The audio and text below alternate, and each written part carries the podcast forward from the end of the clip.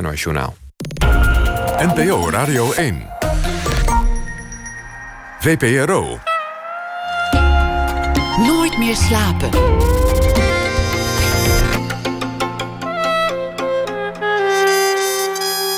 Met Pieter van der Wielen. Goedenacht en welkom bij Nooit meer slapen. Er was een tijd dat het er niet naar uitzag dat mijn genodigde van komend uur een schitterende toekomst tegemoet ging lopen. Er heerste chaos in zijn leven. Hij kreeg de voordeur amper nog open, zo hoog was de stapel rekeningen achter de voordeur. En hij snoepte iets te gretig van de drugs. Een chaotische jongen, kortom. Jamende Rosario is hier. Werkte ooit bij McDonald's, ook ooit in een zaagselfabriek, een visserscafé en deed zelfs nog even de kapperschool. Pas toen hij achter het fornuis kwam te staan, kreeg al die energie eindelijk een richting. In Helmond, van oorsprong een industriestad, niet per definitie een plek waar je haute cuisine verwacht, verdiende hij een Michelinster in zijn restaurant Rosario. Zijn vader, die een videotheek had, heeft een Indische achtergrond. Zijn moeder, die is gedeeltelijk Frans. Al die invloeden vind je terug in zijn koken. Rosario is inmiddels een ster, vaak te zien op de televisie. Er is ook een boek verschenen over zijn leven tot nu toe. De titel is Lotus, opgetekend door journalist Bart Hofman. En Germaine de Rosario is van 1984. Welkom. Hi. Dank dat je gekomen bent. Is bijzonder dat je, dat je hier bent, omdat je normaal gesproken natuurlijk altijd aan het werk bent. Altijd druk, nooit tijd hebt voor wat dan ook. Klopt. Ja, uh, voor deze afgelopen periode dat we zo lang dicht moesten, uh, was ik vijf dagen in de week open. Daarna ben ik uh, naar vier dagen gegaan. Je zou denken, raar, misschien niet zeven dagen open of zes, maar ik ga voor rust. En dat maakte dat ik nou hier kan zitten. Anders was ik woensdag open, dus ik ben heel blij. Dit, dit is een, een, ja, jouw levensverhaal tot nu toe. En eigenlijk is het het begin van jouw leven, of, of, of je jonge jaren, ontzettend rommelig. Er was eigenlijk niets dat er ook maar het vermoeden deed reizen dat, dat het nog eens wat met jou zou kunnen worden. Um, nee, het was rommelig vooral toen ik thuis het huis uitging. Dus vooral toen ik het pad zelf ging vervolgen. Thuis viel dat op zich wel mee. Ja, het was strijden tegen uh, het, het uh, normale. De, de, de, we hadden niet genoeg centen, zeg maar. Maar los daarvan had ik het thuis bijvoorbeeld altijd goed. Het begon daarna pas. Wat, wat, voor gezin ben je eigenlijk opgegroeid? Want, want ik, ik vertelde net, je vader had een videotheek. En uh, je moeder werkte in een, in een, een blijf van mijn lijfhuis. Ja, mijn ouders waren jong toen ze mij kregen. Volgens mij was mijn vader 22 en mijn moeder 19. Uh, ja, dan ben je zelf zoekende. Ben je dan überhaupt aan het zoeken? Zo jong nog. Dus dat was ook niet gepland. Um, maar ik begrijp nu, nou ik zelf vader ben van twee kinderen dat het zo makkelijk niet is. Ik zit in een andere positie dan dat zij toen in zaten. Dus ik kan me heel goed begrijpen dat toen ik er was, dat het moeilijk was. En dat uh, ik heb hun struggle naar wie zij nu zijn geworden, heb ik meegemaakt, het begintraject. Dus dan is het inderdaad ook rommelig bij hun. En daar neem je dingen van over. En, uh, maar een heel fijn gezin, eigenlijk. Uiteindelijk met heel veel kinderen. Maar toen ik er was, waren we nog met z'n uiteindelijk met z'n vier en daarna ben ik het huis uitgegaan. En, en je, je schrijft bijvoorbeeld dat je vader ja, moeite had om rond te komen. Eigenlijk niet zo heel veel verdiende aan die videotheek. Dat het geld vroeger altijd wel een beetje krap was thuis. Ja, dat is wat, dat is wat ik echt heb gezien, wat ik voelde. Um, het was vooral voor mij, als ik bij vrienden kwam, dan zag je een ander ritueel je zag dat die ochtends om acht uur met z'n allen gingen ontbijten. En tussen vijf en zes werd er met z'n allen gegeten. En uh, ja, dat was bij ons natuurlijk ook wel uh, sporadisch. Maar bij ons was het heel los en heel vrij. Aan de ene kant ook heel fijn. Maar mijn vrienden wilden liever dat. En ik wilde liever dat andere. Dus dat is heel grappig. En ik merkte gewoon dat, ja, we misten wel structuur. Tuurlijk, ja, zeker. Daar komen wel andere dingen voor in de plaats. Wat voor dingen komen daarvoor in de plaats? Ja, ik vind persoonlijk meer liefde, wat vrijer. Ik zeg niet dat dat ergens anders, dat, dat zeg ik niet. Maar voor mij was dat, uh, mijn ouders leefden heel vrij. En dat is wel iets wat ik van hun mee heb gekregen. Wat uiteindelijk, dus waar ik zo uh, tegenaan keek van... ik vind dat vervelend, ik wil die structuur hebben. Dat heeft me uiteindelijk wel gebracht naar wat ik nu ben het vrije denken, jezelf durven zijn. Het uh, creatieve, want je vader is van oorsprong kunstenaar. Ja. ja. Eh, beeldend, beeldend kunstenaar. Hoe was het als het geld op was? Als zeg maar halverwege de maand het saldo was opgedroogd. Nou, en het er niet naar uitzag dat iemand nog wat ging bijstorten. Nou, ik was af en toe ook wel een vervelend kind. Ik heb ook wel eens streken gehad dat ik uh, de pinpas had gestolen. En had gepint en mijn vrienden de stad in ging. Dus ik moet ook zeggen dat ik niet altijd even onschuldig was. Maar als het op was, ja, mijn ouders waren gewoon heel creatief. We aten nasi goreng en uh, restjes van gisteren. En dan met rijst van gisteren gebakken. En uh, met kerst met z'n allen beneden op de dekens. Lekker films kijken die net in de bios draaiden. Dus ze gingen daar heel creatief mee om. En uh, dat zijn wel de herinneringen die ik nu nog steeds bij me draag, zeg maar. Dus...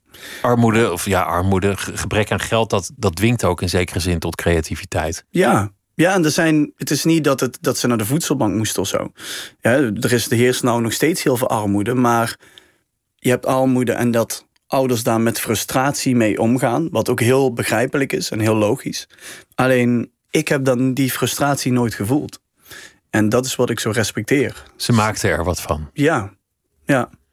Dan, dan ben je waarschijnlijk niet in het soort restaurant geweest als, als, als jongeman waar je nu in verkeert, in Michelin-sterren tenten. Nee, helemaal niet. Nee, bij ons was inderdaad de, de Mac.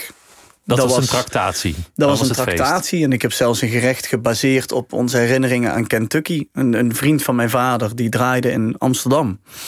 En in Amsterdam had je toen voor het eerst Kentucky Fried Chicken. En die belde dan op uh, s'nachts op om twee uur van... Hé hey Ron, ben rond vier uur in Helmond. Moet ik een bucket meenemen? Ja, neem er twee mee. En dan maakte hij mij wakker, s'nachts. Jermaine, Erik komt terug met chicken wings. Ik, oh ja. En dan s'nachts om vier uur nog. Als ik op de bank Kentucky eten. Maar ja, dat zijn wel mooie herinneringen. Ik heb liever misschien dat dan dat ik naar een heel chic restaurant ging met mijn ouders. Met mijn vader. Dat kan ook een mooie herinnering worden als je dat jong doet. Maar het, het mooie is dat jij die herinnering niet loslaat. Dat, jij, dat jij die smaak die je vroeger zo mooi vond en, die tractatie die je kreeg, dat, dat je daar nu niet afstand van neemt nu je, nu je in een, uh, chiquer gelegenheid staat te koken. Ik zal het nog sterker vertellen. ik was toevallig, wij waren best wel vroeg aangereden hier naartoe. En uh, toen hebben wij nog lekker Netflix gekeken en oud en Kentucky gegeten. Je bent gestopt ergens onderweg. Ja, ja zeker. Dus dat blijft, is altijd verbonden met me. Dus dat, dat blijft, ja, tuurlijk. Hoe zou je het zelf maken nu als chef? Oh nee, ja, nu anders. We hebben nou uh, geïnspireerd daarop. Hebben we hoenders zacht gegaard in de reuner. En uh, daar zit op een crème van mais. Door de crème van mais wat pastinaak. Pastinaak heeft diezelfde zoete toon als de mais. En dan curry, kurkuma, gram masala. En dan daarop uitgebakken amandeltjes met specerijen. En dat je proeft en dat je wel je proeft wel die, die, die herkenbare smaken, maar het is toch anders. Het is toch anders. Maar wel geïnspireerd. Ja, tuurlijk. Op Ieder gerecht moet wel inspiratie hebben. Ergens vandaan, een verhaal. Veel van die gerechten gaan eigenlijk een beetje over jouw jeugd en jouw verhaal en je afkomst. Ja, iedereen doet het op zijn eigen manier. ik vind ook. Uh, ik heb altijd moeite met de definitie: ben ik nou een chef-kok of een, ben ik iemand die gewoon de horeca leuk vindt? Of moet ik per se die label hebben dat ik een bepaalde functie bekleed. Ik vind het vooral heel leuk, alles. Het creatieve proces ook. Dus voor mij is belangrijk uh, niet de techniek in mijn gerecht, maar de energie. Dus als ik met een bepaalde energie kook, ik heb ook gerechtjes meegenomen met eentje met echt een heel, heel mooi sterk, uh, maar droevig verhaal. Je souschef staat hier uh, in de studio en je hebt een paar bakken met eten, omdat je, dat jullie weten dat ik een nachteter ben. dus dat, dat komt zo meteen allemaal. Maar uh, ja, ik, ja, de dus- energie, je bedoelt, je bedoelt eigenlijk de betekenis. Ja, de belichaming. Ik denk dat, uh, dat ik als chef of als persoon die het gerecht maakt, uh, een bepaalde energie in het eten kan stoppen. En um, een energie die niet te verklaren is. Hè. Dan kun je zeggen is mambo jumbo en hoe. Maar als ik helemaal op de techniek ga zitten en ik wil iets laten zien wat niemand kan maken, in de textuur of in de moeilijke planning en organisatie en het fermentatieproces, et cetera, et cetera. Uh, waar ik heel veel respect voor heb overigens, want nou praat ik er heel laconiek over, maar wat ik heel mooi vind, maar ik ben die kok niet. Uh, mijn kracht zit hem gewoon inderdaad in het verhaal wat verteld wordt, de intentie, maar ook af en toe met de kont tegen de krip. En misschien iets doen wat niet kan. Een beetje rebelleren tegen ja, de wereld waarin je terecht bent gekomen. Ja. ja, er zijn geen regels. Dus ik beperk me niet. Als ik een menu maak, ik denk niet na over... oh, ik moet nog een vis tussen hebben. Als ik denk aan een vis tussen, dan is het alleen al tussen. Beperk je al een heel groot deel in gedachtegang. Zeg je dan tussen vis nog erger. Het is meer, begin met een compositie. Dat kan codiums, ijs van codium zijn met frambozen, weet ik veel. Ik ga kijken, compositie maken, in mijn hoofd proeven, opschrijven, connecties maken. En dan op een gegeven moment komt daar iets uit. En dan ga ik de dag daarna creëren. En als het klaar is, bepaal ik van ja, is het een hoofdgerecht? Is het een tussengerecht? Is het, ga ik ermee beginnen? Gaan we in het middenmenu, in het midden van het menu mee eten? Moet een tussengerecht warm zijn? Wie bepaalt dat? Ik hou er heel erg van om bij mezelf na te denken van ja, er, er zijn helemaal geen regels, man. Die regels zijn opgesteld om iedereen in een bepaald gereel te laten functioneren. En ik, ik hou er niet zo van. Dat heb je van huis uit meegekregen. Je vader was, was creatief, je moeder was creatief in, in, uh, in hoe ze met het gezin omging. Het koken was creatief, want het geld was op. Dus wat is er nog? Wat kunnen we hiervan maken? En natuurlijk omdat je vader een Indische achtergrond heeft, ken je die kruiden goed. Die gebruik je ook uh, veel en vaak. Ja. Kookte jij ook als kind wel eens mee? Nee. Nooit. Nee, nee, nee. Nog, nee, nog een is- eitje gebakken? Geen eitje gebakken, ook nooit interesse gehad. Ik heb wel altijd van, mijn- van mijn oma Soto, van moeder Soto gehouden. Maar nee, voor mij was dat niet. eh, ik was op, niet op zoek daarna. Ik was op, niet op zoek naar een doel. Ik, ik, ik wist het eigenlijk helemaal niet. Voor mij was het gewoon leven in mijn droomwereld. En fun hebben. En zo vaak mogelijk mijn vrienden zien. En de hort op. En ontdekken. Leven ontdekken. Ik, ik had. eh, ik, dat zeg ik nu, maar dat dacht ik toen niet. Maar kijk, wij weten alles al. Wij hoeven niks meer te leren. We weten alles al. We moeten alleen nog ervaren. We moeten het leven ervaren. Je bedoelt, we weten eigenlijk alles al bij, bij geboorte. Tuurlijk. Als een soort aangeboren kennis. Nee, maar ja, we weten wel wat goed en slecht is. Is er überhaupt goed en slecht? Je weet, het gaat om normen en waarden. En ben wie je bent, man. En eh, daar ben ik altijd geweest. Ook he- eigenlijk heel mijn leven onbewust. Ehm, maar ja, ze zeggen wel eens, je hebt twee geboortes. De dag dat je geboren bent en de dag dat je erachter komt waarvoor je hier bent. Wie je En bent en wie wie je moet zijn. Ja, niemand. Gewoon ben je gewoon jezelf. En ik eh, maakte me altijd druk om meningen van anderen. En hey, ik heb hier aan het begin een buikje te krijgen. Ik ook, had ik eerst ook al problemen mee, maar het maakt allemaal niet uit. Het Ben gewoon wie je bent. En zo koken we nu ook. Als, als, als jij zeg maar net tien jaar later was geboren, was er onge- ongetwijfeld iemand in je schooltijd naar je toe gekomen en gezegd: Volgens mij ben je ADHD. Ja. En hadden ze misschien geprobeerd om dat af te remmen of, of te kanaliseren op de een of andere manier. En dat kan helpen, maar het kan ook jammer zijn, omdat je nu met al die energie juist fantastische dingen doet. De energie die je vroeger dwars zat. Ja, Die eigenlijk ervoor wel. zorgde dat je niet stil kon zitten in de schoolbank. Nee, maar ik, ik, ik, ik heb ook ADHD. Zwaar. Ik, Ja, ik- dat, maar- dat leidt geen twijfel. Maar eh, ik heb daar geen problemen mee. Kijk, eh, we kunnen elkaar ook problemen aanpraten. En eh, iedere situatie is anders. Hè. Er zullen vast ook mensen zijn die er heel veel problemen mee hebben, tuurlijk. En, maar daar is het. We zijn niet hetzelfde. Iedereen is anders. En ja, ik heb er nooit problemen mee, eigenlijk. To- Toen jouw, jouw ruwe periode uitbrak, toen je, toen je wegging bij je ouders. Je bent echt zoekende geweest. Je hebt, je hebt geloof ik één week bij McDonald's gewerkt. Maar je werd gek van de piepjes. Ja, ik ben er knettergek van. Twee weken in een zaagselfabriek, maar je werd gek van je baas. Toen de kapperschool. Dat vind, ik- vind ik ook wel een leuke. Vond ik heel leuk over kapperschool. Hoe lang heb je dat gedaan? Eh, toch bijna uiteindelijk drie jaar. Ik had hem bijna afgerond. Alleen nog eh, mijn competentie feunen. En dan was ik kapper. Ik heb er heel veel plezier beleefd. Ja, vooral ook, Wat was eh, er mis met Veunen waarom je dat niet, niet hebt afgemaakt? ehm, toen was ik wel meer aan het feesten. Feunen was niet zo moeilijk. Permanente was het moeilijkst. Het irritantst. Met een, met een, punt, met een, met een, met een puntkam en een vloeitje en een rolletje. En dan in- inrollen. Binnen drie kwartier moet je die kop vol hebben. Hoofd. En eh daar had ik wel gehaald. Alleen feunen niet. Maar ik, toen ik begon de opleiding vond ik het heel leuk. Onder de dames. En ik zag steeds nieuwe dames erbij komen. Ik denk, wauw. Maar ik was toen echt een, een- gewoon een klein pisventje met een pispot-kapsel. Uiteindelijk hebben zij, zeiden op een gegeven moment... Jermaine, wil je zitten en mogen wij een keer eh, aan de slag? Ik zei, ja, doe maar. toen hebben ze, hebben ze Is, mij is dat dit kapsel geworden of is dat een paar kapsels terug? Nee, een paar kapsels terug. Toen had ik eh, echt een dikke, dikke vetkuif. Maar Die hebben, mijn eeuwige kuif zeggen vrienden ook wel. Nou heb ik wat, eh, is het normaal. Maar zij hebben mij toen een nieuwe identiteit eigenlijk aangemeten. En toen zag ik voor het eerst van, oh, ja, het is niet zo verkeerd. Misschien moet ik wat meer aan mezelf doen, wat meer van mezelf houden. Eigenlijk zei, zeiden ze, je mag er zijn. Uh, ja, misschien wel. Van ja, hij moet zo en hij moet dit doen. En ze hebben hun eigen, eigen ding ervan gemaakt. Ben ik ze eeuwig dankbaar. Dus als jullie luisteren, ben je eeuwig dankbaar. Maar uh, ja, uh, toen is het eigenlijk wel veranderd. En toen ben ik dus ook met mijn nieuwe kapsel, mijn nieuwe chapsel, ben ik gaan feesten. En toen zag je ook dat het kappersvak naar beneden ging. En ik kwam te laat. En kwam ik een dag gewoon niet opdagen. En ja, toen op een gegeven moment moest ik wel van school af. Dat is natuurlijk het risico met ADHD als je gaat feesten en dan ook nog drugs erbij gaat uh, ja. nemen. Dat, dat je een, een pilletje, een, een lijntje, een feestje, te laat op je werk, geldtekort, op naar de volgende, twee nachten niet geslapen, drie nachten niet geslapen. Maar als ik heel eerlijk ben, van die periode bijvoorbeeld heb ik geen spijt. Maar ik heb wel in een latere periode, en dat staat ook in het boek, heb ik het nog wel ook gedaan. En, en dat vind ik wel jammer. Snap je? Dus ik ben daardoor ook wel uh, daar een beetje tegen, tegenwoordig. Um, het harddrugs dan. Uh, ik, ik, de eerste periode, je bent jong, je gaat ontdekken. Ik was echt aan het ontdekken, leven aan het ontdekken. Gewoon ja, aan het leven.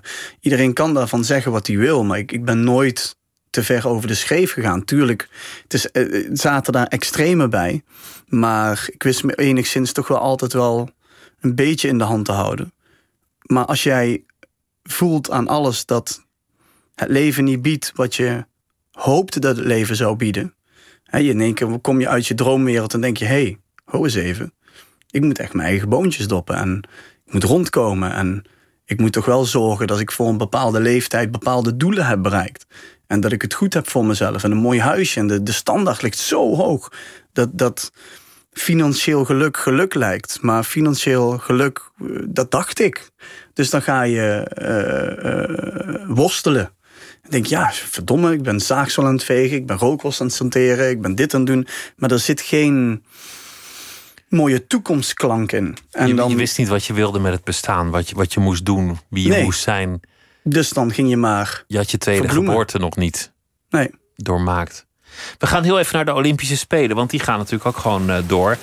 Arman, Arman Asfagorudou, die is uh, al daar aanwezig, want er wordt gezwommen 10 kilometer. Ferry Weertman, die uh, ligt als het goed is in het water. Arman, hoe gaat het daar?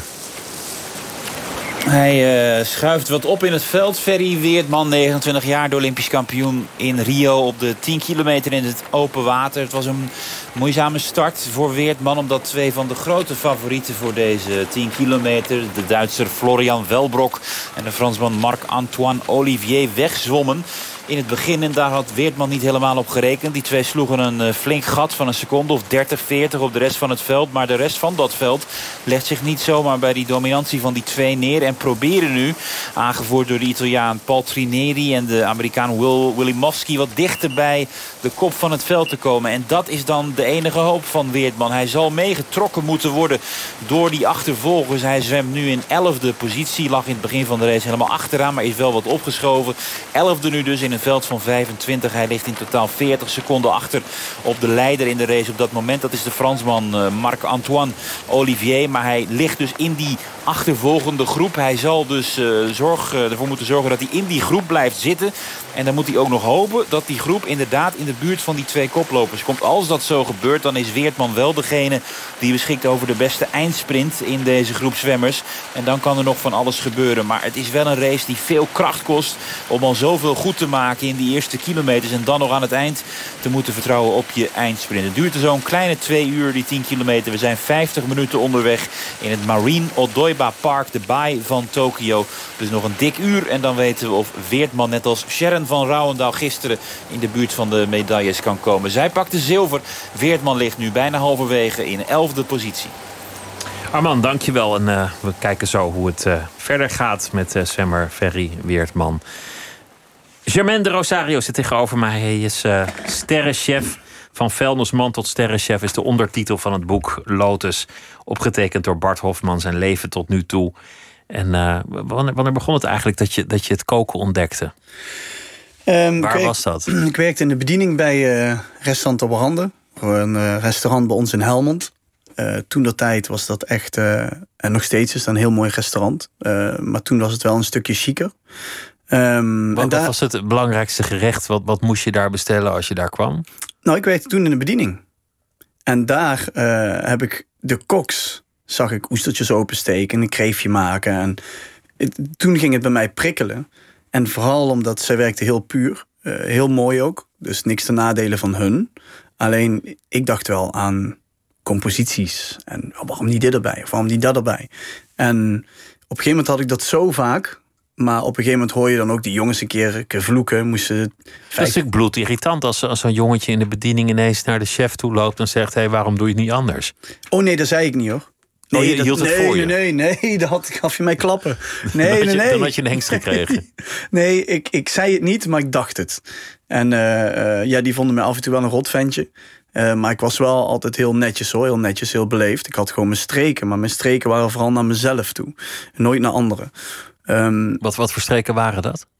Nou ja, ik, ik heb zat verhalen over die tijd daar. Maar ik heb wel gehad dat ik om tien uur s ochtends moest beginnen. En dat ik om acht uur thuis kwam van een avondje in Amsterdam, een illegaal feestje. En dan snel douchen en dan in de douche echt nog gaan als een banaan. En in de spiegel kijken en denk, oh jongen toch. En dan pak ik mijn gezicht aan en dan mijn haren doen. En op de fiets, super snel op de fiets daar naartoe. Binnen vijf minuten op het werk. Wat normaal een kwartier duurde.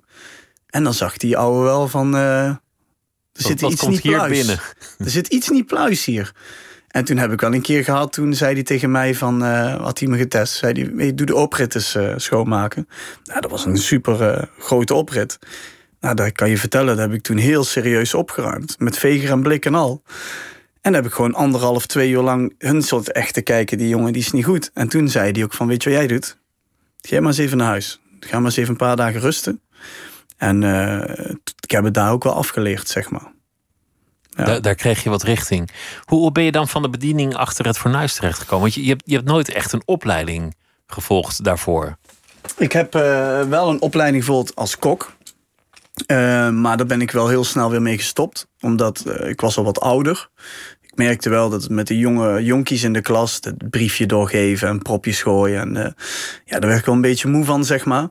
Um, maar ja, ik wist wel heel snel dat dit het was. Maar waarom? Vooral mijn eerste ervaring in dit vak is dat het is heel snel. Hè. Er, er gebeurt heel veel. Er ongekend. Ja, tafel 3 mag mee, oh, tafel 2, PS, heb je het vlees in de gaten. Jongen, ga eens even weg. Ja, moet je die, ik moet een vork hebben, mag de sauskannetjes. Tafel 3 mag mee, chef. eh, Tafel 6 duurt te lang. Tafel 6 duurt te... Ja, ik stond daar en ik denk, wauw. Dit is mijn chaos. En in die is- chaos kan jij juist focussen en word jij juist rustig en heb je juist het overzicht. Ja, dat Terwijl- is in je in je dagelijks gebeurt. leven daarvoor eigenlijk nooit overzicht en, en rust had. Maar Nee. als, als de rest van de wereld gekkenhuis is, Kom ik tot rust. dan kom jij tot rust. Ja. ja, ik hou ervan. De drukte, de, het zweet, de discipline, het, het gas erop. Ja, dat, eh, dat trok mij enorm. En toen wist ik, ja, ik moet dit gaan doen. Ik moet dit doen. Ik weet niet of ik het kan, maar de mentaliteit en wat er gevraagd wordt, dat past bij mij. Dus ja, weet je, ik had ook geen zin om thuis te zitten alleen. Ik woonde toen op mezelf. Dus ik wilde ook gewoon de deur uit. En dan had ik zoiets ja, dan maar werken. Weet je wel, dan ga ik liever werken. Want dan verdien Dan maar de hele geld. avond in, in, in de keuken staan. Ja, Wat, wat is de eerste plek waar je echt kookte? Eh, het parlement. De zaak eh, waar ik ook eh, de ster heb behaald. En dat maakt die plek wel heel bijzonder. Want daar heb ja, ik had nog geen tomaat gesneden, geen eigen bakken, niks. En ik kon nergens aan de bak. Ik moet ik eerlijk zeggen, ik had eerst elders gesolliciteerd. Ik wilde meteen natuurlijk hoog instappen. Maar die zei allemaal, ja, te oud, te oud, te oud, te oud, te oud. En toen zeiden ze daar van, nou kom maar. En dan moet ik ook eerlijk bekennen dat ik een beetje met tegenzin daar naartoe ging. Ik denk, ja, een eetcafé. Hey, ik kon er niet eens koken, hè? Maar wel al zo'n instelling ik gewoon een eetcafé. Maar maat, je kent niks. Ga nou eens gewoon eerst dat doen. En toen kwam ik daar. Maar toen weet ik nog wel het moment dat ik mijn koksbuis aan mocht doen. En vooral ook de lieve mensen die daar werkten. Eh, ook chaos, maar wel eh, heel anders. Een hele mooie, fijne mentaliteit. Een fijne baas en een fijne chef.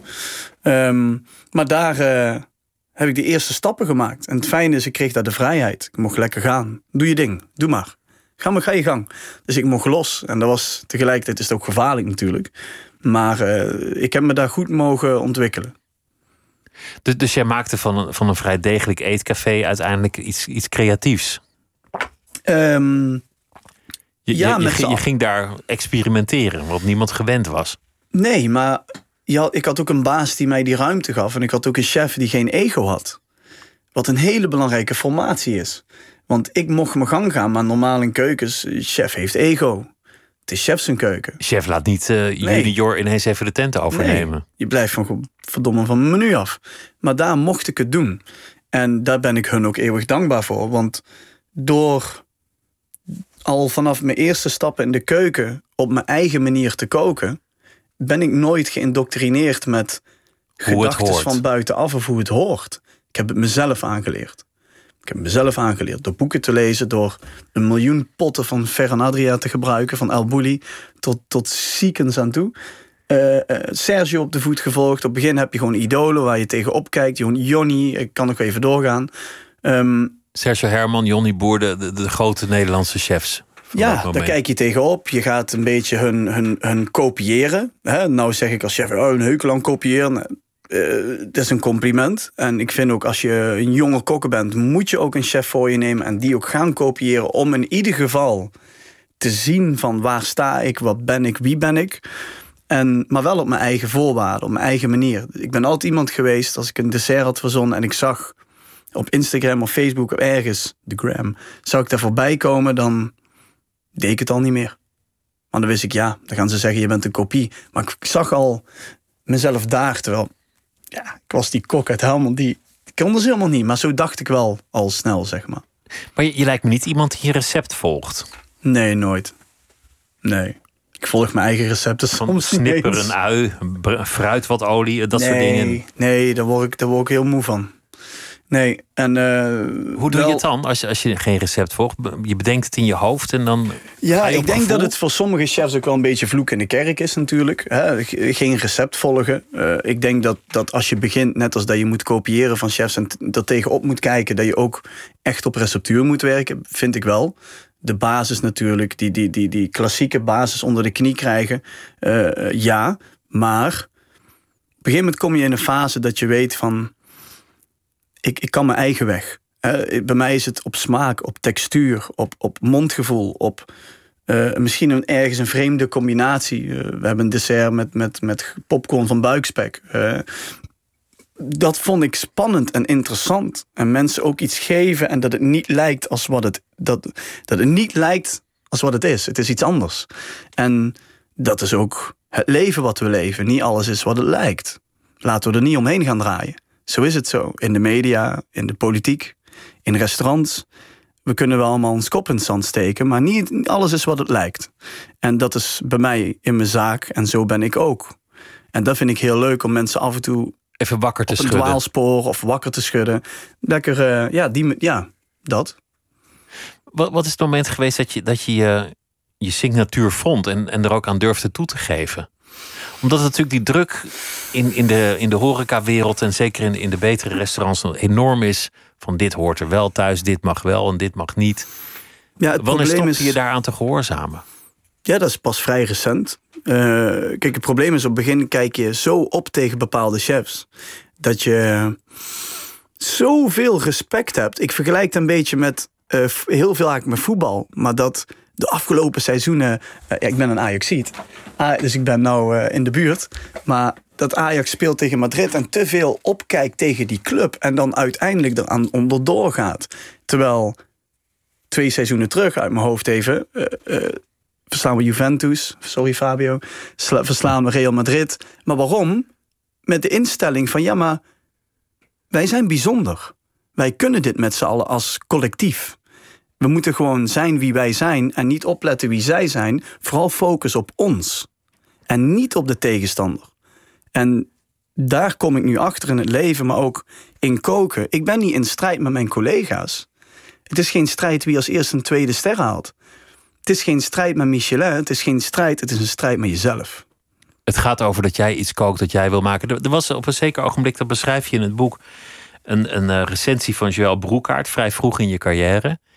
En die zei van ja, ik, vind- ik vind de momenten dat hij echt zichzelf is heel gaaf, maar andere gerechten vind ik inwisselbaar.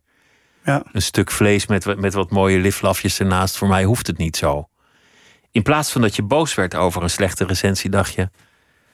Verdorie, hij heeft gelijk. Ja. Er moet iets veranderen. Het was voor jou eigenlijk een soort bevrijding. Ja, het was vooral de zin dat hij zegt... Het is wachten totdat Jermaine uit het restaurant stramien breekt. Ik vergeet die zin nooit meer. Ik heb hem later nog een bericht via privéberichten van Facebook gestuurd... van hoe dankbaar ik hem ben dat hij die zin heeft gezet. Het ging me echt om die zin. Het is wachten totdat Jermaine uit het restaurant, stramien breekt. Dat is indirect een compliment. Alleen dan moet ik wel uit het restaurant stramien. Dus hij zegt eigenlijk van ja, je hebt het in je. Je bent een ruwe diamant. Maar probeer niet een diamant te zijn. Probeer niet iemand anders te zijn. Juist. Ben jezelf. En hij zei het toen al. En dat heeft mij eigenlijk al die jaren lopen denken van... doe ik dit nou om in het restaurant stramien te zijn? Of doe ik dit omdat ik dit echt wil? En ik betrap me heel vaak erop dat ik het doe omdat ik het anderen zie doen. En je, ieder jaar zie je een, een golf van eh, eh, nieuwe dingetjes. Je hebt nou eh groente ravioli die in drie punten wordt gevouwen al jaren. Eh, dat, dat doet iemand en in één keer doet iedereen het. Dat heb je met zoetzuur groentjes en dan vouw je die in elkaar en heb je zo'n half croissantje. Eh, nou zie je overal de takjes en de blaadjes in een malletje gesmeerd, die ik zelf ook heb. Maar ja, dat is niet wie ik ben. Maar ik vind het dan zo prachtig. Ik denk, ja, ik wil ook. En nu zijn we steeds meer naar de innerlijke kracht aan het gaan. En dat is heel bijzonder. Wat, wat is nou echt een. Want je souschef die is hier, van, van Italiaanse afkomst. Jullie hebben samengewerkt eh, in, het, in het restaurant van eh Soeniel. Ja, De- ja wij niet samen, hij wel apart. Maar inderdaad, we hebben samen eh, eh, allebei een, een periode gewerkt. Maar jullie kwamen hier binnen met een, met een enorme Tupperware box. En het is hier natuurlijk ontzettend slecht geoutilleerd. En je mag hier ook niks bakken, want dan gaat de sprinkler af. en dan, dan wordt, wordt echt iedereen nat. En dan worden ook eh, de jongens van langs de lijn nat. En die, die zitten ook al zwemmen te verslaan. Dus dat, dat is allemaal een- Leuk. Ontzettend ingewikkeld om dat te doen. Maar, maar het is gewoon om even te laten zien wat jullie. Ik zit gewoon naar eten te solliciteren, hè, dat snap je. Maar, Ja, nee, dat snap ik. Nee, maar, maar wat, wat is nou echt een gerecht dat, dat bij jou past? Ehm, nou, ik heb een gerecht meegenomen eh, d- met een mooi verhaal. De reden dat ik het heb meegenomen voor je ehm, is meer... als ik dan vind dat wij dit gesprek hebben... dan moet je ook weten wat ik maak. Ik kan wel mooi praten over mijn eten... maar is het ook echt daadwerkelijk als wat ik zeg? Dus dat doe ik eigenlijk bij alle media die komt eten. Of media, eh, eh, als ze op bezoek komen, altijd geven. Je moet wel weten. Wat ik nu mee heb genomen is eigenlijk een... heel mooi hoe je je ziel en zaligheid... maar ook je verdriet kunt weerleggen in een gerecht. Het is pechil. Pechil, eh, wij kennen gado gado vooral hier. Eh gado gado is verwarmd. Een pin, pindasaus, satésaus verwarmd. En pechil is rauw. De pinda's worden wel heel even gebrand, maar daarna alle ingrediënten rauw. Dus je proeft de limoenblad, de seree, de kenjoer. eh, eh, proef je heel vers in de crème. Ehm, een van mijn beste vrienden eh, is op dit moment mijn souschef, maar die gaat helaas weg. Ehm, ik ken hem al heel lang. We hebben samen eh, bij Lindhof gewerkt, een, een vrij lang traject. En hij is daarna eh, ergens anders naartoe gegaan. Ik ben toen mijn zaak begonnen. Heeft hij me ook een periode mee geholpen. Eh, maar door onze periode dat we samen hebben gewerkt, zijn we heel erg naar elkaar toegegroeid. Uiteindelijk heeft hij food en design opleiding gedaan, moest hij in Indonesië. Studie gedaan, zijn vrouw ontmoet, zijn huidige vrouw. eh, een kindje gekregen. Samen ook ervoor gefantaseerd. Zou hij terugkomen, bij ons werken. Eerste paasdag samen gebeld. Fantaseerd, samen wandelen met de kinderen. eh, samen koken in de pauze. En eh, tweede paasdag was ze overleden. Eh, wat heel heftig is. En vooral omdat hij... hij zit me heel erg na het hart. Ehm, dus dat is iets... Ja, dat blijft wel even hangen. Hun komen terug. Ik vraag aan haar van hem... Van ja, zou je vrouw niet iets echt Indisch van mij willen maken? Ik ben er nog nooit geweest. Zij zegt, ja, dat is goed, ik zal eens vragen. Dus hij vraagt, zij zegt, ja, ik weet niet, ik vind dat spannend. En eh sterrenchef. En hij zegt, doe normaal, man, dat is gewoon gemeen. Sterrenchef. Eh, zo, zo praten wij af een beetje. En zij zegt, nou oké, wat zal ik maken? Toen zegt hij, chill. Dus voor mij is dat, hij plant het zaadje. Zij heeft het gemaakt, ik proefde dat en oprecht, ik proefde de eerste half en ik was poeh, flabbergasted. En voor mij was dat de belichaming van een dochter. Nou, uiteindelijk in coronaperiode mm, gingen wij eh, met de Liberij een voor Hens dinner doen. Wat voor mij persoonlijk heel bijzonder is, want dat is één van mijn idolen. Johnny Boer, dan sta je dus ineens met je, met je held samen ja, te werken. Ja, het was vooral samen met, met, met zijn, moet ik wel erbij zeggen, met zijn eh, keukenchef, met Nelson. Ehm, en Johnny is daar natuurlijk ook, dus voel ik die, die brandende ogen al in mijn rug. Dus ik vond het heel spannend. En toen zei ik tegen de jongens, wat gaan we doen? Je zou denken, misschien maar caviar en truffel, misschien iets van wagyu, of in ieder geval laten zien. Ik zei, nee man, we gaan vegetarisch voorgerecht doen. Fuck it. En dat vind ik wel ruig. En toen hadden we gekozen voor Pichil. Toen zei ik, ja, ging ik naar Martijn toe, zo heet die vriend van mij. Ik zei, ja, ik heb s'nachts, ik had eh, thuis op de bank een, een, een, een jointje gerookt. Of ja, buiten. En eh, dat doe ik iedere avond na het werk. En toen was ik in mijn element. En toen kwam het idee. En toen heb ik, ga het zo vertellen hoor. Maar toen vroeg ik aan hem van ja, mag ik dit vertellen Daan? Want ik heb het gevoel alsof ik ermee te koop loop. Net als dat ik het nou tegen jou vertel. Maar het gaat mij om het dat je zoveel bezieling in een gerecht kan doen. En dat het ook over emotie gaat dus. Juist. En, maar ook verwerken. Dus hij zegt van ja, nee, wij, ik heb het erover mee, over gehad met mijn vrouw. En ik vind alleen maar goed, wij vinden dat goed, doe maar. Dus wat is het idee geworden? We hebben een horentje gemaakt. Ik kan je vertellen, de horentje is verschrikkelijk werk. We hebben een dag voordat we het naar de Librei moesten sturen... tot half vier s'nachts die horentjes gemaakt. Dus mijn personeel zei van, jongen, spog niet. Maar uiteindelijk zijn ze allemaal goed terechtgekomen. Maar we hebben een horentje gemaakt en op dat horentje zie je een bat ba batik. Ik moet even goed zeggen. Een halve Indo, een batik. En dat is een, een, een motief, hè, de klederdracht daar. Ook nog eens batik uit Yogyakarta, Jogja, waar zij uh, hebben gewoond. Um, in het boeket, of in, in de uh, krokant, in de cilinder, hebben wij een boeket gemaakt, een boeket bloemen waarin de pechil verwerkt zit. Een salade en groentjes, et cetera. Uiteindelijk een poeder van pandan. En het verhaal is natuurlijk, als wij het gerechtje opeten... leggen we een bloemetje bij hun dochter. Dus het zit nou een menu, maar alle gasten die het nu eten... leggen met ons een bloemetje bij hun dochter. Als in het spirituele, als in het onverklaarbare... als in de gedachte, de energie. En dat vertellen we niet zo aan iedere tafel, want dat kan niet. Dat, duurt te lang. Maar we geven wel nuances. En dan heb je dat mensen vaak doorvragen. Van, ja, maar waar? En dan vertel je het. En dan zie je dat bij mensen wel binnenkomt. En dat maakt het dat wanneer de jongens of ikzelf het gerecht mise en plast of bereidt...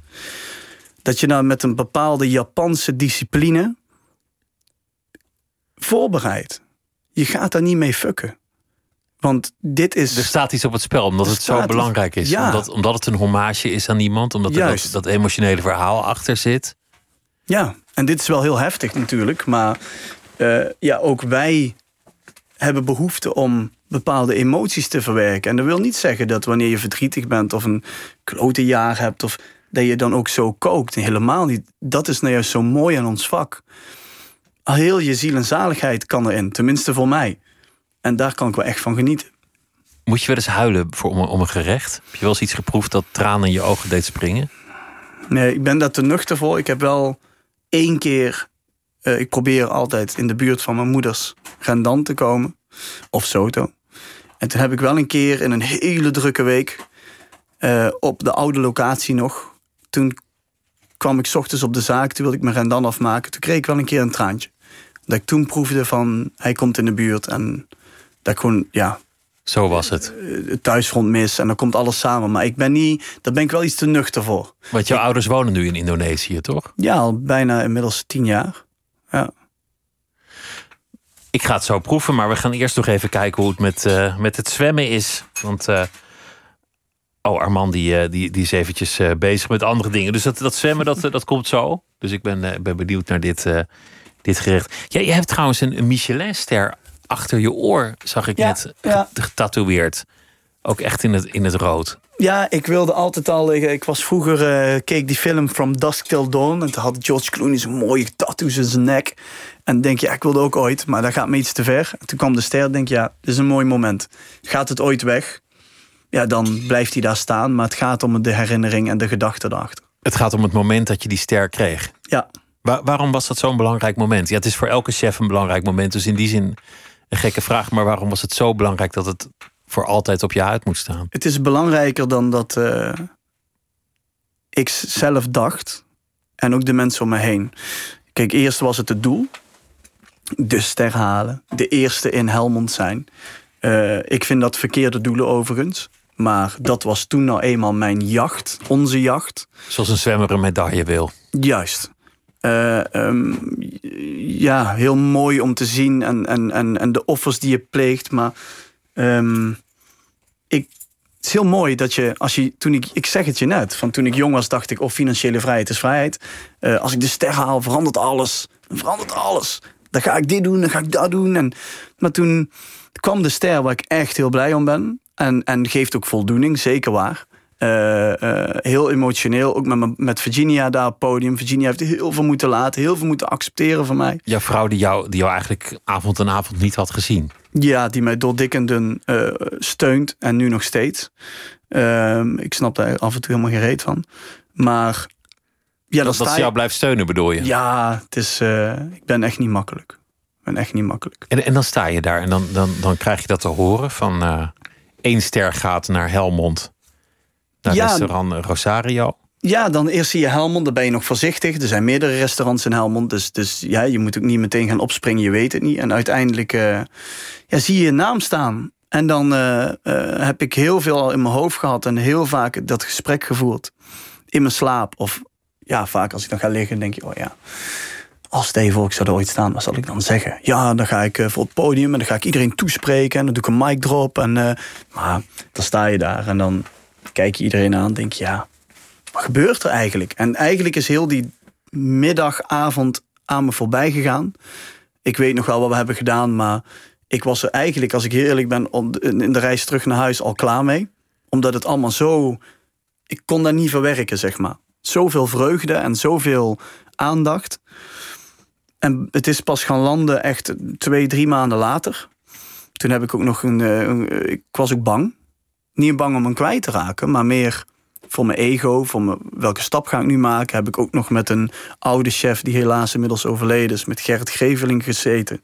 Ik had hem op advies gevraagd omdat we een partij hadden gedaan. Die gaf me een paar uh, mooie inzichten. Hij zei tegen mij van nou Jermaine, waar je vooral druk om moet maken nu is continuïteit. Het niveau waar je nu op zit, houd dat in ieder geval vast. En je zult merken dat het heel moeilijk is om die continuïteit te vinden met je staf. Om hun ook altijd op dat niveau te halen. Nou, hij heeft gelijk gehad. Ik ben heel blij dat wij dat gesprek hebben gehad samen. Uh, maar ik ben gaan onderzoeken. Maar uiteindelijk was wel de conclusie, net als met het geld, het vult de leegte niet. Maar toch was het belangrijk omdat je het toch maar bereikt had. Ja, Niemand kan je ooit afnemen dat, dat het maar daarom geweest staat het is. Hier. Daarom staat het hier. Dat, dat, dat, als je hem kwijtraakt nog steeds. Het gaat om dat moment. Het gaat om die fase in je leven dat je dat ene doel waar je zo hard voor hebt gewerkt, waar je van droomde dat dat behaald is. En, uh, dat en je moest van ver komen, tenslotte. Want het duurde lang voor je wist wat je moest zijn, wie je moest zijn en, en, en dat soort dingen. Het is heel grappig dat je dat zelf zo niet ervaart. Dus inderdaad, als anderen het horen of lezen, die voelen dat zo. Voor mezelf is het gewoon de weg die ik heb afgelegd. Laten we eens kijken hoe het, uh, hoe het zwemmen intussen gaat. Arman, vertel eens.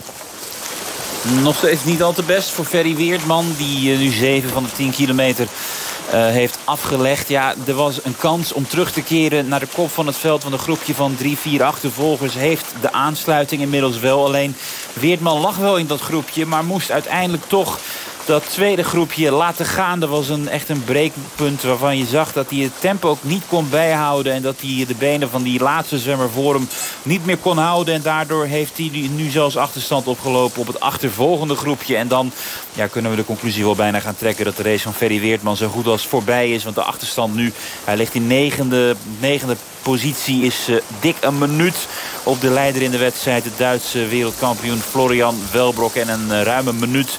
Ja, dat ga je niet meer goed maken in drie kilometer zwemmen in het open water. Of er moet wel iets heel heel raars gebeuren. Een vis die opduikt en mensen naar beneden gaat trekken bijvoorbeeld. Want anders wordt het wel heel lastig. Hij uh, gaat dus niet zijn Olympische titel prolongeren. Ferry Weertman, dat is jammer. Maar het is niet zijn race. En eerlijk is eerlijk, ik moet ook zeggen dat die Welbrok, die Duitser... Uh, ongelooflijk hard aan het zwemmen is. Uh, ook al in het zwembad dit toernooi een medaille veroverd op de lange afstand. En in deze race is hij een klasse apart. Bijna niemand kan hem houden. En Weertman dus ook niet. Negende voorlopig, dat is de klassering van Ferry Weertman. Wat hij nog kan in de komende drie kilometer is de vraag. Maar veel verder opschuiven in dit veld lijkt mij ontzettend moeilijk. Dankjewel, Arman. Tegenover mij liggen nu uh, twee gerechten die hier in de studio al uh, improviserend zonder de gebruikelijke keuken en apparatuur in elkaar zijn uh, gezet. En uh, Germaine de Rosario is de chef en zijn souschef die heeft dit gemaakt. De geur is al fantastisch en het ziet, ziet, er ook heel mooi uit. Ja, je ruikt de langoustine, denk ik. Ja, langoustine is een van jouw favoriete ingrediënten. Ja, daar kan je me echt wakker van maken. Ja, ik ben een zakker voor langoustine. Echt. Ik zou daarom al nooit helemaal vegan kunnen koken, want langoustine, dat is echt... Uh, ja, daar ben ik verzot op. Maar, maar je doet rustig met de langoustine. Het is niet zo dat, dat als je langoustine doet... dat je dan meteen een hele emmer langoustines leegkiept. Je, je houdt het subtiel. Ja, het draait allemaal balans, hè. Volgens mij lees je ook in een boek dat ik... Ik heb van ik heb bepaalde tikjes. Zoals uh, als ik toastjes met beleg... en dan ben ik met vrienden... en dan smeer ik het echt flinterdun dat kon ik meer toosjes beleggen vroeger. Maar dat is nou natuurlijk, dat hoeft niet meer. Maar ik vind dat nu ook oprecht lekker. Lekkerder als het dun gesmeerd is. Als je een beetje moet zoeken naar de... overdaad aan het product hebt. Of heel veel vlees op je brood. Ik ben er allemaal niet zo van. Dus eigenlijk uh, pas ik daar nou heel goed toe in mijn eten. Geen, het is belangrijk om geen overdaad van een product. Hoe lekker je het zelf ook vindt. Geen overdaad aan caviar, geen overdaad aan langustine. En als je overdaad doet, dan moet die balans goed zijn. Ik ga dit zo eten, want dit ja, gaat, zeker. Dit gaat heel erg kraken. Je, je, hebt ook zo'n culinair programma met altijd fantastische, fantastische gerechten en, en, verhalen tot er iemand gaat eten achter de microfoon. En dan, nee, nee, dat, nee, dat, dat, klinkt, dat klinkt niet lekker als mensen in, in een bed liggen. Hoe, hoe is het veranderd sinds je daar... Want, want Helmond is, is een gekke plek, want het is een, een echte industriestad van, van oorsprong. Het is, het is een stad waar, waar mensen er niet van houden als je je boven de anderen plaatst. En je hebt daar een Michelinster. Je schrijft in het boek dat mensen in het begin toch echt wel gewoon om een frietje kwamen vragen. Ja, op het begin uh, bij het parlement hadden wij natuurlijk gewoon altijd frietjes met mayonaise. Dus inderdaad, toen je de eerste schifting kreeg, had je natuurlijk ook mensen die om friet vragen. Uh, Helmond is van origine een arbeidersstad. Uh, maar ik vind het een, beetje nu tegenwoordig een vertekend beeld. Helmond is gewoon een hele mooie stad en uh, heel modern. En uh, daar wonen hele leuke mensen en heel gevarieerd. En daar woont heel veel talent. En uh, Helmond is aan het groeien. Dus ik ben heel trots dat ik eigenlijk erbij ben bij de generatie waar het om, ja, groeit. Ik zeg niet omhoog, niet een betere stad of een betere statuur, maar er is meer. Er is meer te doen. We hebben alles. Dus ik ben heel blij in het kopje we hebben alles dat ik daar een deel mag uitmaken. Dat het in beweging is. Krijg je ander publiek als je een ster hebt? Tuurlijk. Dat, is iets wat ik van andere chefs heb gehoord. Dat dan toch ook mensen voor een zakendiner komen die een beetje verwend kunnen doen. Of mensen die gaan zitten met hun armen over elkaar van nou, kom maar op dan. Laat maar zien wat je kunt. Ja, het probleem is alleen als je bij ons komt dat ik niet onder de indruk ben van mensen die met zijn handen over elkaar gaan zitten. Ik ben ook niet onder de indruk van dure horloge of een dure auto. Ik ben ook niet onder de indruk van een bekende Nederlander die komt. Daar ga ik ook niet mee op de foto. Post op Instagram, kijk eens wie wezen eten. Uh, en die zijn er echt wel een paar geweest. Um, ja, mensen komen gewoon bij mij thuis. Je komt gewoon eten. En daar zijn regels. Bij mij is de klant ook niet koning. Ik doe daar allemaal niet aan mee. Je komt bij mij thuis en je hebt je te gedragen zoals ik ook zorg dat de gasten die komen, dat ik het juiste bied. En het gaat mij niet om de hoeveelheid geld die iemand betaalt, want iedereen betaalt met net zoveel. En dat is namelijk je tijd, je meest kostbaarste bezit. Geld kun je terugverdienen, tijd kun je niet terugverdienen. Er komen mensen uit Rotterdam, uit Amsterdam die een hotelletje boeken, die komen eten, die de moeite nemen. Die moeite moet beloond worden. En dan wil ik niet dat ze strak zit en denk: oh, moet ik het buitenste bestek pakken of moet ik naar binnen toe? Moet ik hier beginnen? Nee, er zijn geen regels. Het moet een feestelijke, leuke bijeenkomst worden uiteindelijk. Ja, gewoon fun. En wil je dat ik, dat ik je met rust laat en is het zakelijk, dan laat ik je met rust. Maar ik ga je geen extra behandeling geven. En als je zegt van ja, en ik kom al bij je oude chef en ik kom daar en ik kom daar, ja, proficiat. Ik kom ook overal. Wat wil je daarmee zeggen? Ja, ik ben culinair goed onderlegd. Proficiat. Ga lekker zitten en geniet gewoon. Het moet een beetje informeel blijven, kortom. Ja, ja, nu ook niet. Er is geen label. Sommige dagen dan merk ik dat er heel veel gasten zijn die gewoon van wat rust houden en wat afstand en heel erg met zichzelf bezig zijn. Nou, dan willen wij ook heel graag laten zien dat wij ook zo kunnen werken. Dat wij ook afstandelijk kunnen zijn en dat we heel zakelijk kunnen zijn. En dat is het mooie in ons vak. Waarom moet er toch steeds die label van zijn jullie dit, zijn jullie dat, zijn jullie alleen maar Aziatisch? Nee, wij zijn gewoon een horecazaak. En wij vinden het gewoon leuk om mensen te verwennen. En soms kunnen we een beetje raar uit de hoek komen. Maar dat mogen onze gasten ook. Het gaat uiteindelijk om eerlijkheid. En dat ik mijn gasten en mijn gasten mij ook recht in de ogen kunnen aankijken. En op ons niveau gaan er ook wel eens dingen fout. En ja, dat hoort erbij. Ik krijg wel eens mailtjes van mensen met een klacht die zeggen: ja, op dit niveau mag dat nooit gebeuren. Tuurlijk wel. Weet je? En dat is het mooie, vind ik, aan wat we blijft doen. menselijk natuurlijk uiteindelijk. Hoe, hoe ben je het afgelopen jaar doorgekomen? Want het was natuurlijk voor, voor iedereen met een restaurant echt een, een onvoorstelbaar moeilijke tijd. Met, met de eerste lockdown in, in 2020, die al moeilijk was, maar daarna nog eens een veel langere sluiting erachteraan. Ja, het was super frustrerend. Wa- Want jij hebt, zag ik op Omroep Brabant op een gegeven moment pizza's bezorgd. Ja, ja het vanuit is, je eh, restaurant. Nou, je zegt het net al. Als je in de chaos zit en de wereld om je heen is een bende, dan kom je tot je rustpunt. Dat, dat was zo ongeveer. Het was een, leek wel een thuiswedstrijd, zeg maar. Weer op de kleintjes letten, opletten welke stappen je maakt. Dus toen kwamen we op het idee van ja, waarom gaan we niet gewoon pizza doen? Waarom? Omdat een pizza, dat, dat, dat verkoopt snel, weet je wel. Dat is een, een product wat dat, dat gaat, zeg maar. Daar kan je, kan je doorgaan. Mensen eten dat ook s'nachts, ze eten het s'avonds, ze eten het... Snap je, Dat- dat zit een goed verloop in. Het is een bekend eh, eh, product. Alleen wel met ons sausje erop. En laat zich ook makkelijk bezorgen. Dat is ook het Ja. grote voordeel van een pizza. Dus En, uiteindelijk... en wat is dan een Rosario pizza? Nou, wij hadden daar eh, een, een, een, een eik. de- Het geheim was onze saus erop. Met tomaten, limoenblad. En eh, een beetje Madame Jeannette en rawietpepers.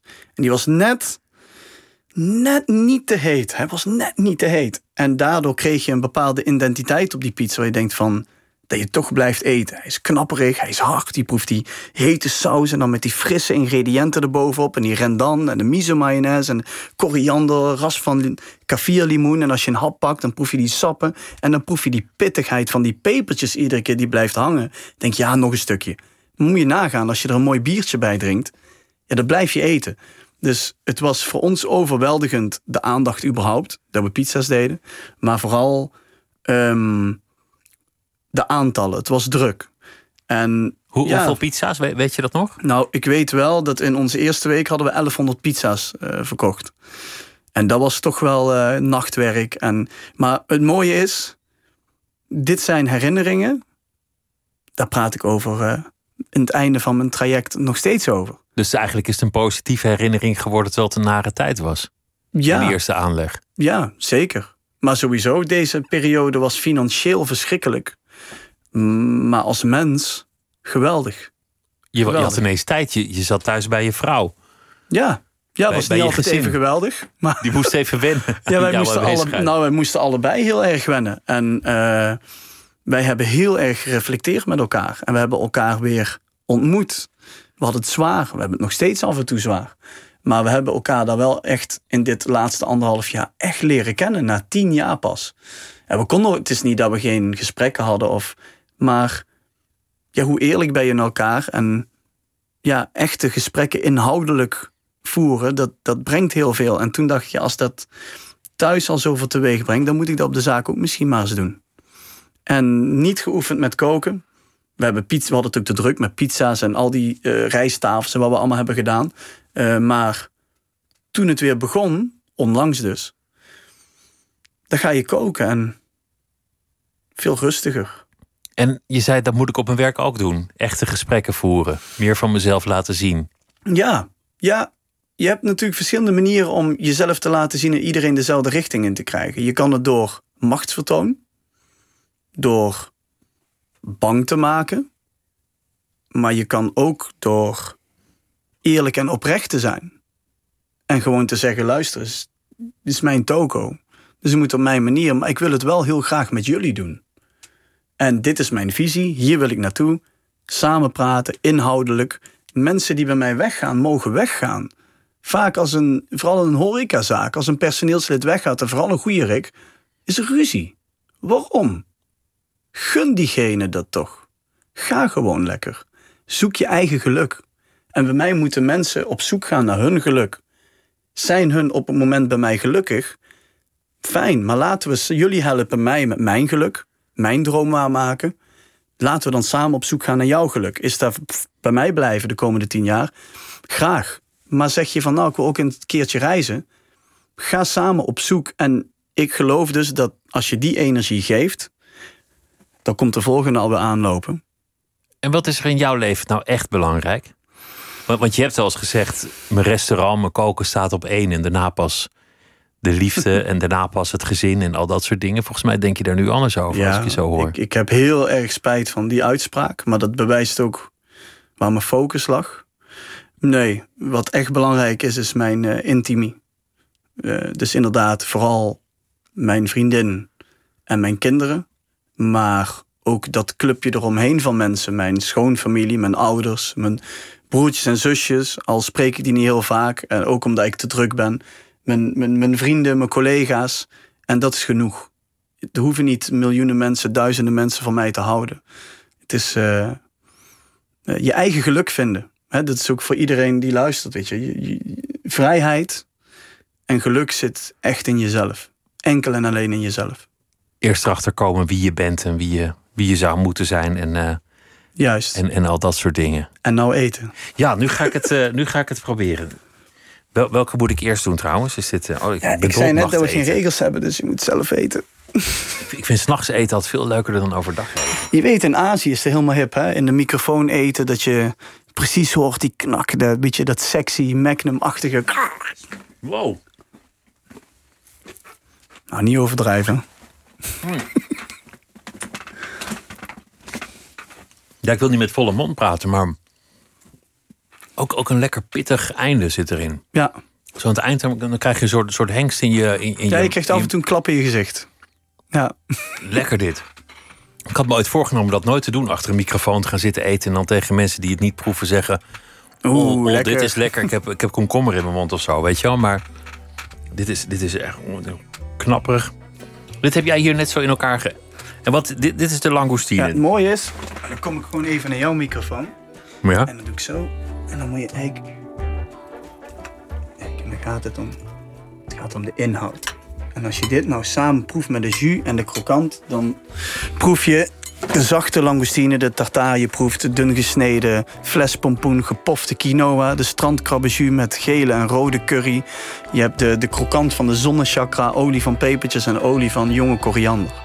Ja, dat samen, dat brengt een explosie in de mond. Germaine de Rosario, dankjewel. En uh, de luisteraars dank. En morgen is er weer een aflevering van uh, Nooit meer slapen. Goeienacht.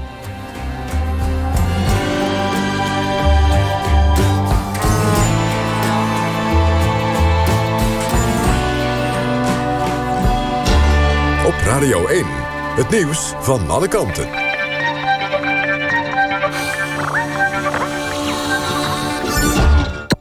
NPO Radio 1.